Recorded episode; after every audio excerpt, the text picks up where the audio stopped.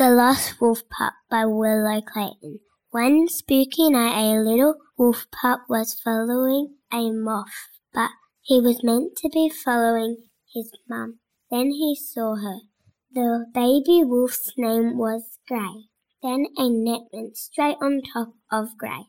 The mum wolf looked behind her and he wasn't there.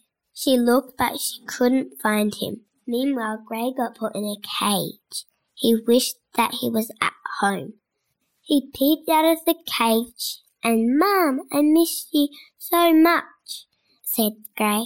I miss you too. Come on, let's go home. Crack.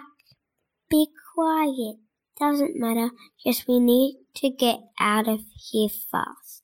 Okay, okay, okay, said Grey quickly. They were too late. The dog catcher tried to get them, but the mum wolf bit his bottom and then all a sudden ran. Ow! The dog catcher screamed so loud Grey knocked him over on the tiles and they jumped on top of him and ran out the door. When they got home, Daddy Wolf was home. Daddy, you are home, screamed Grey. Can you get dinner, please? Okay, okay, I will go and get dinner. Yay, said Grey.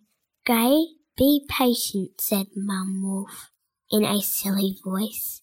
But I'm hungry, very hungry. It doesn't mean you be beg someone.